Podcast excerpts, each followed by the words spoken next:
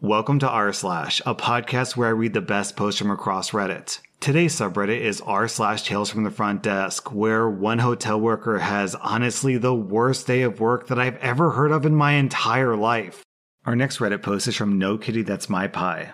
I work at a big brand name hotel in a beach town. In the summer, our rates skyrocket to almost 300 bucks a night, and we're usually sold out. Someone booked two rooms for a long weekend and then decided not to show or bother calling to cancel. Our no show policy is pretty standard. We charge one night's cost for each room that you booked. This gentleman was charged over $500 total for his two no show rooms. It sucks and it's a lot of money, but it's 100% his fault. This gentleman called me a couple of weeks later when he got his credit card bill. I explained to him our policy and that he wouldn't be getting a refund. He went off on me. You don't know who you're messing with. I'm not paying you, idiots. Blah, blah, blah. Eventually, he told me that he was just going to dispute it with his credit card company. This is basically what I said to him. Sir, if you want to dispute the charge with your bank, you have every right to do that. I wouldn't personally recommend it though. If this was a case of a stolen credit card, then I would agree with you, but we have documentation showing that you were informed of the no show policy. However, if you wish to pass this issue along to your bank, I'll gladly deal with them. So when you dispute a charge, the bank will front you the money while they investigate.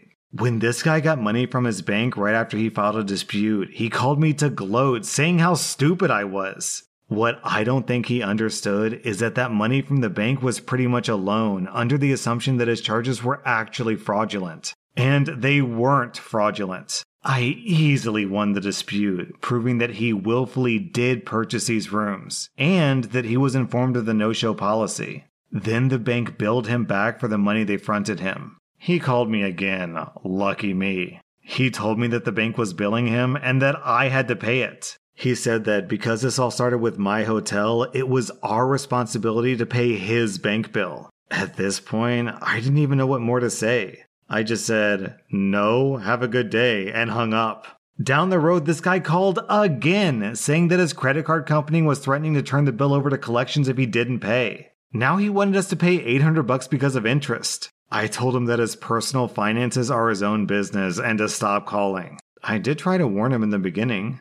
The funny thing about this post is that you just know he's going to go to his grave believing that hotel scammed him out of 800 bucks, when really he just did all of this to himself.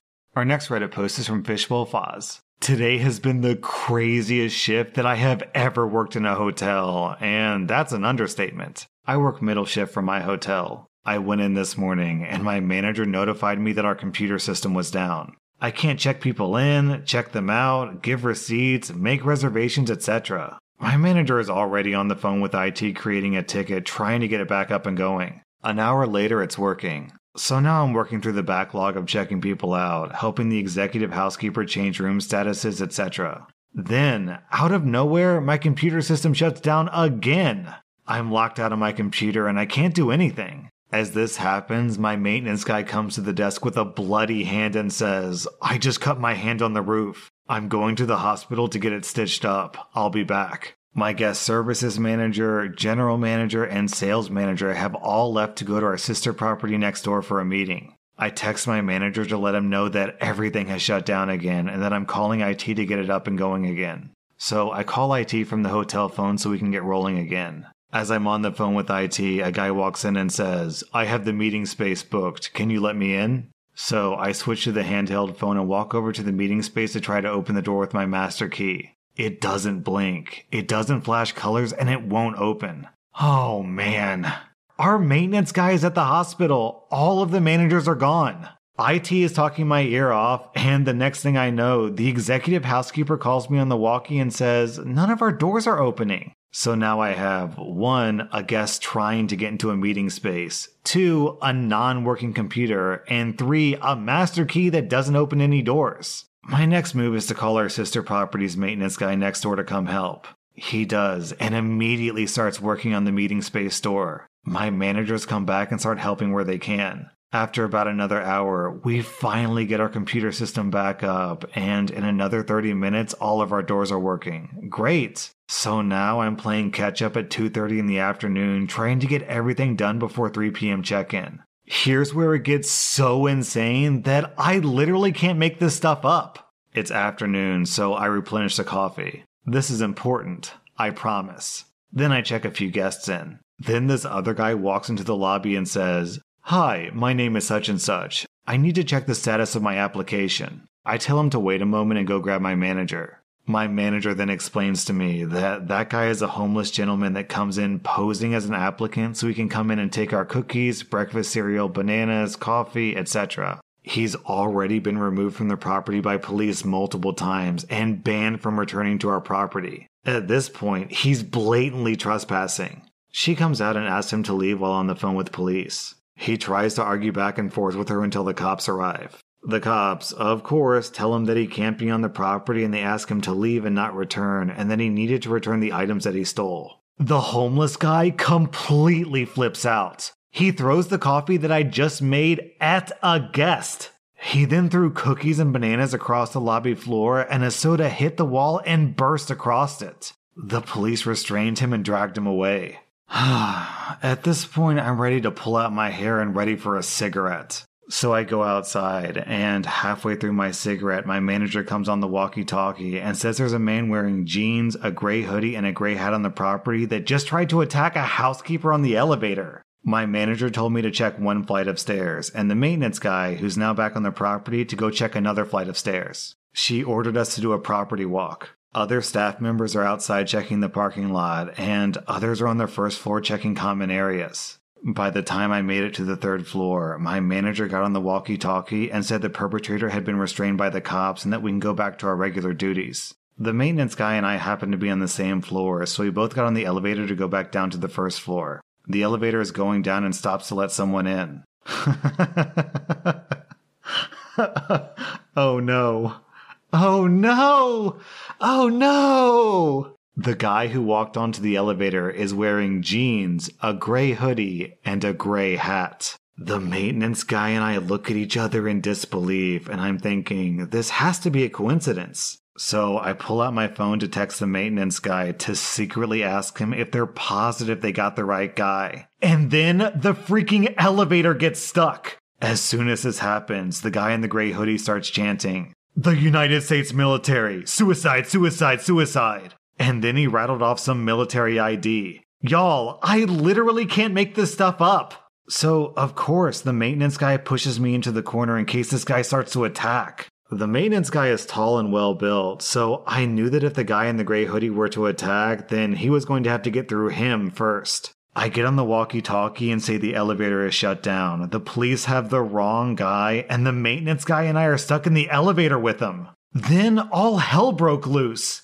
My general manager completely flipped out, went to the outside of the elevator, and started trying to pry it open. We were on the elevator with this guy for 45 minutes while the fire department tried to get us out. The guy in the gray hoodie just stood there chanting the same thing over and over again. He never looked at us. It was like the guy didn't even know that we were there. Y'all, I have never been genuinely afraid of a guest, but today was that day. Finally, they get us off the elevator, and I bolt to the back office and have the freaking panic attack that I've been holding in for the past 45 minutes. At this point, I still have one hour left in my shift. I am broke and I need that freaking hour, so I collect myself and go back to the front desk. The guy in the gray hoodie is escorted off the property. We all assumed that he was going to be taken to a hospital to be checked out because there was genuinely something wrong with him. Nope.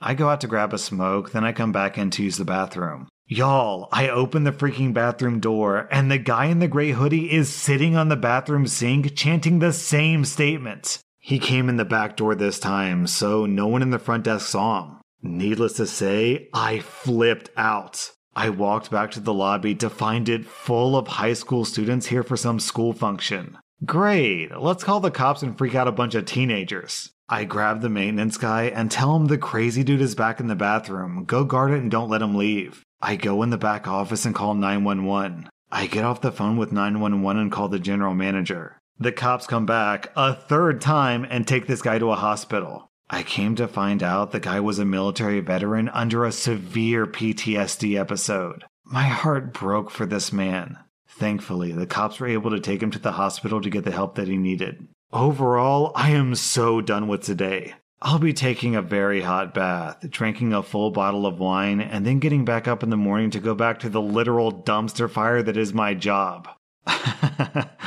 all right, OP.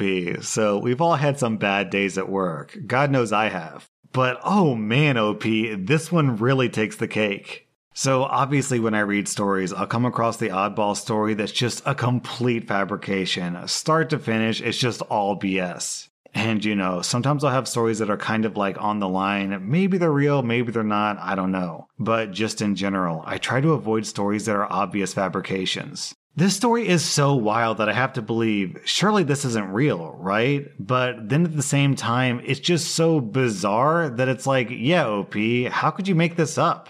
I don't know. Sometimes reality really is stranger than fiction. My gut tells me the story is true because if you were trying to make up a believable lie, then why would you come up with such an unbelievable story? I work at a hostel in Miami and you deal with a lot of different kinds of people. Some are eccentric, some are reserved, and some are unnecessarily racist, and some are just plain stupid. I've had a guest the past few nights who is obviously gay and sometimes tries to flirt with me. I personally have nothing against this. I actually find it flattering that he's attracted to me, and I myself am not gay. He knows that I'm not gay, but I suppose he still wants to flirt with me anyway. I'm a six foot one straight male, and I'm happily engaged to the love of my life. I'm comfortable enough with myself and my own sexuality to not be at all bothered by this, but this other guest clearly struggles with that. The gay guest came by and flattered me some by complimenting my beard and eyes, and then headed to the guest area kitchen. That's when another guest came to me with a complaint. What the F was that, mate? Huh? That queer just got all feely on you, and you don't have a problem? I'm sorry, sir, but how is that your business? Because a man like yourself shouldn't have to be flirted with like you're some kind of effing pixie, mate. I'm sorry that bothers you, sir, but this is none of your concern. Please enjoy the rest of your night. Oh, so you are a bundle of sticks. At that point, I was just done, so I gave him an ultimatum. Sir, here at such and such hostel, we tolerate people of all backgrounds and sexualities. If you don't respect that, then you're welcome to find other accommodations for your stay here in Miami. This guy proceeds to flip me the bird and walk away to the guest area. Moments later, the gay guy came out and said the other guests had come to the kitchen and called him and his friends effing bundles of sticks. I went to the homophobe's room to kick him out, and he told me, It's fine, you effing queer lover. I'm leaving anyway. This place doesn't deserve my money. I proceed to get his passport photo from our system and upload it to the group chat that I have with other hotel clerks and specifically warn them not to rent to this guy. Then I went about my night. My new gay friend bought me some pizza and wings, so that was cool.